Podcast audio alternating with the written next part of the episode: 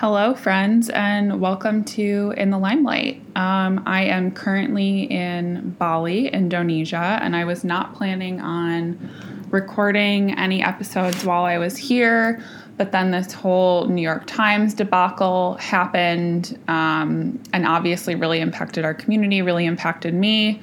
So I thought that I would record a mini emergency podcast um, on this whole thing and talk about it a little bit. So for those um, that either don't know or aren't really caught up, the New York Times had a writer um, publish a story called "My Son Got Lyme Disease, He's Totally Fine." And it was completely unbalanced, completely uneducated, and literally just based off of one person's experience with Lyme disease, where thankfully this writer's son, it was caught very quickly, um, like I want to say within six weeks. And, you know, thank God he's fine. He doesn't have any symptoms. And not only that, but she also used quotes and resources um, that are totally biased, that have a vested interest in Lyme disease not, quote unquote, being real. And it was just a disgraceful, disgusting article. And I cannot say enough um, negative things about it. So I think since the article came out, what's so upsetting is the hostility on Lyme towards Lyme patients, um, just generally from the science community, from the community as a whole that just lives online, specifically like on Twitter. And um, it's just been really terrifying and confusing, and it makes you kind of be fearful about like sharing your story or sharing the fact that you have Lyme disease, which should never be the case. Um, I'll pull it up right now. Global Lyme Alliance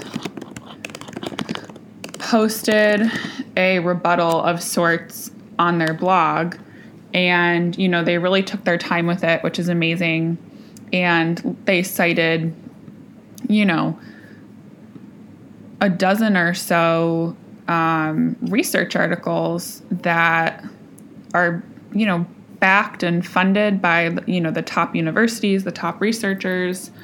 Um, it's on the Global Lyme Alliance blog if you want to read it. It's just like, clearly Lyme disease is real. People are having horrible experiences.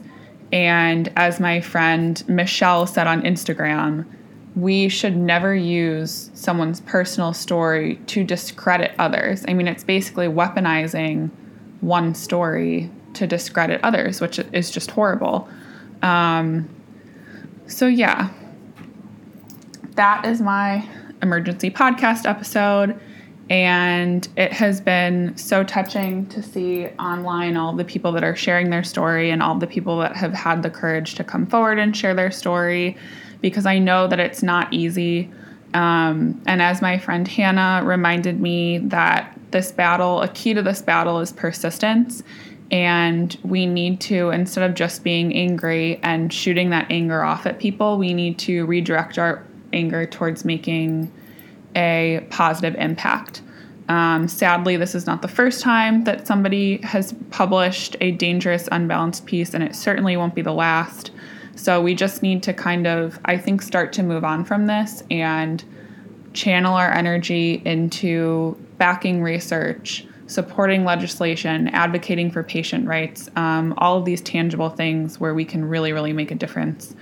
Um, I know personally that I am choosing to refocus my energy into the good of the community um, and advocating, and I'll get into that a little bit later. But I also wanted to touch upon, you know, this all happened while I was away on the other side of the world. So like, I'm getting things much later, you know, than other people. And before I actually read the whole piece, one of the first things that I noticed was people just spewing off incredibly hateful things um, towards this writer on Twitter and Instagram, and um, saying, you know, that they hope she gets Lyme disease or her son gets Lyme disease, you know, and it reappears or whatever. And I just think that that's terrible. And I wouldn't wish that upon my greatest enemy. And I am just very disappointed that people chose to respond that way instead of with factual information. Um, I think there's something to be said for really thinking through a response before you post it, because I totally understand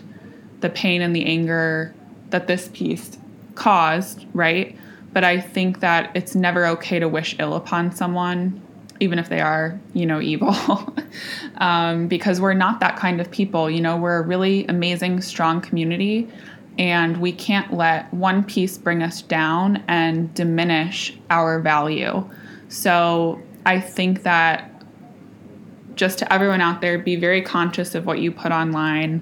Um, my friend Jenny, who's a beautiful, talented writer, you know, was called a cult leader for a very empowering um, piece that she recently wrote that I happened to be quote, quoted in.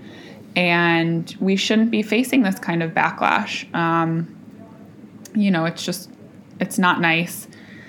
So anyway, um, another thing that happened this week that I, I wanted to touch on was, I think most of you know, I've been doing a lot of advocacy with Representative Karen Whitsett from Michigan um, in support of, you know, Lyme legislation that supports patients, um, that supports patient rights.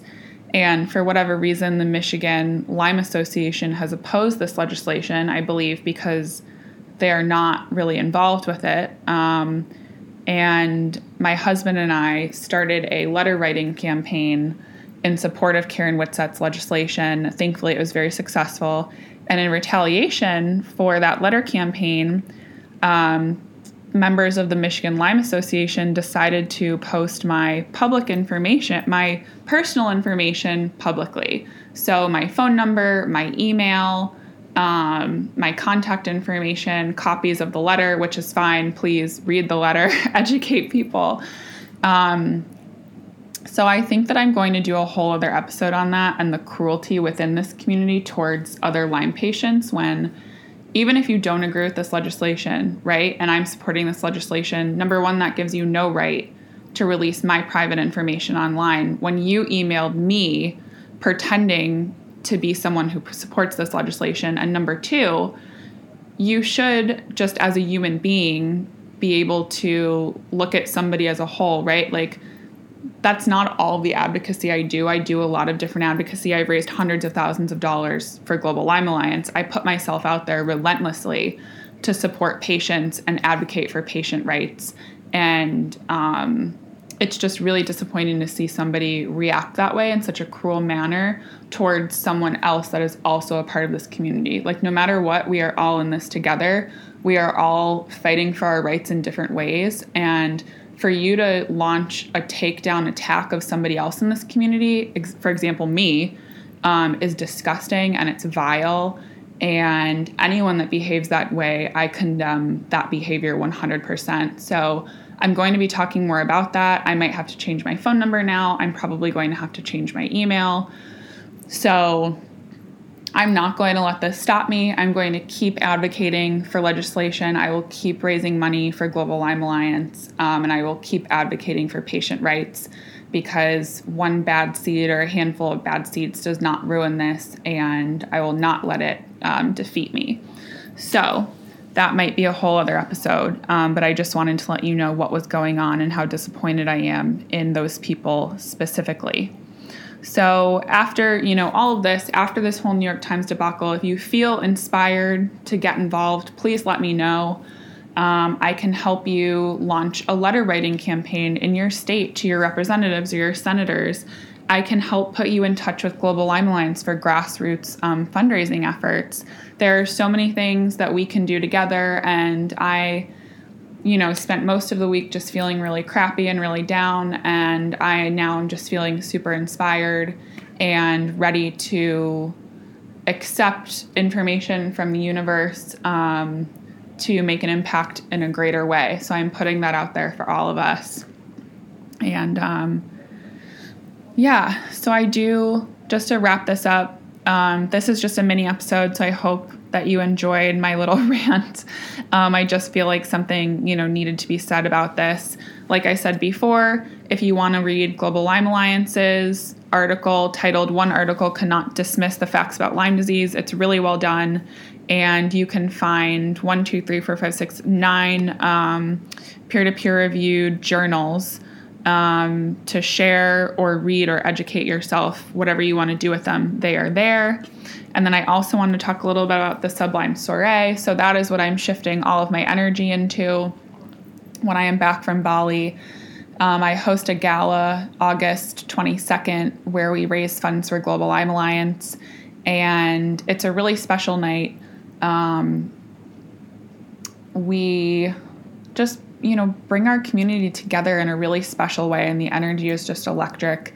And we get together about fifteen of Chicago's top chefs to cook gluten and dairy-free dishes, you know, for our crowd. And we have an auction and um, music, and just there's really nothing else like it. So I will put the link um, to the Sublime Soiree in my comments. And um, if you feel so inclined, please make a donation in the New York Times writer's name, which I will also put in the comments here, because I think the best thing that we can do to um, rebuttal this is to make a difference and make a difference for those living with Lyme disease. So, hey, if she doesn't want to be um, associated with Lyme disease, she is now, and that's kind of her own fault. So next episodes of In the Limelight, we have Bart Yasso coming up, and he, it was such a touching episode. I, like, love him now. And Gwen Prentice from Helen John coming up, an inspirational, um, very successful female business owner that also is, you know, battling Lyme disease. And, um, yeah, so thanks so much for listening.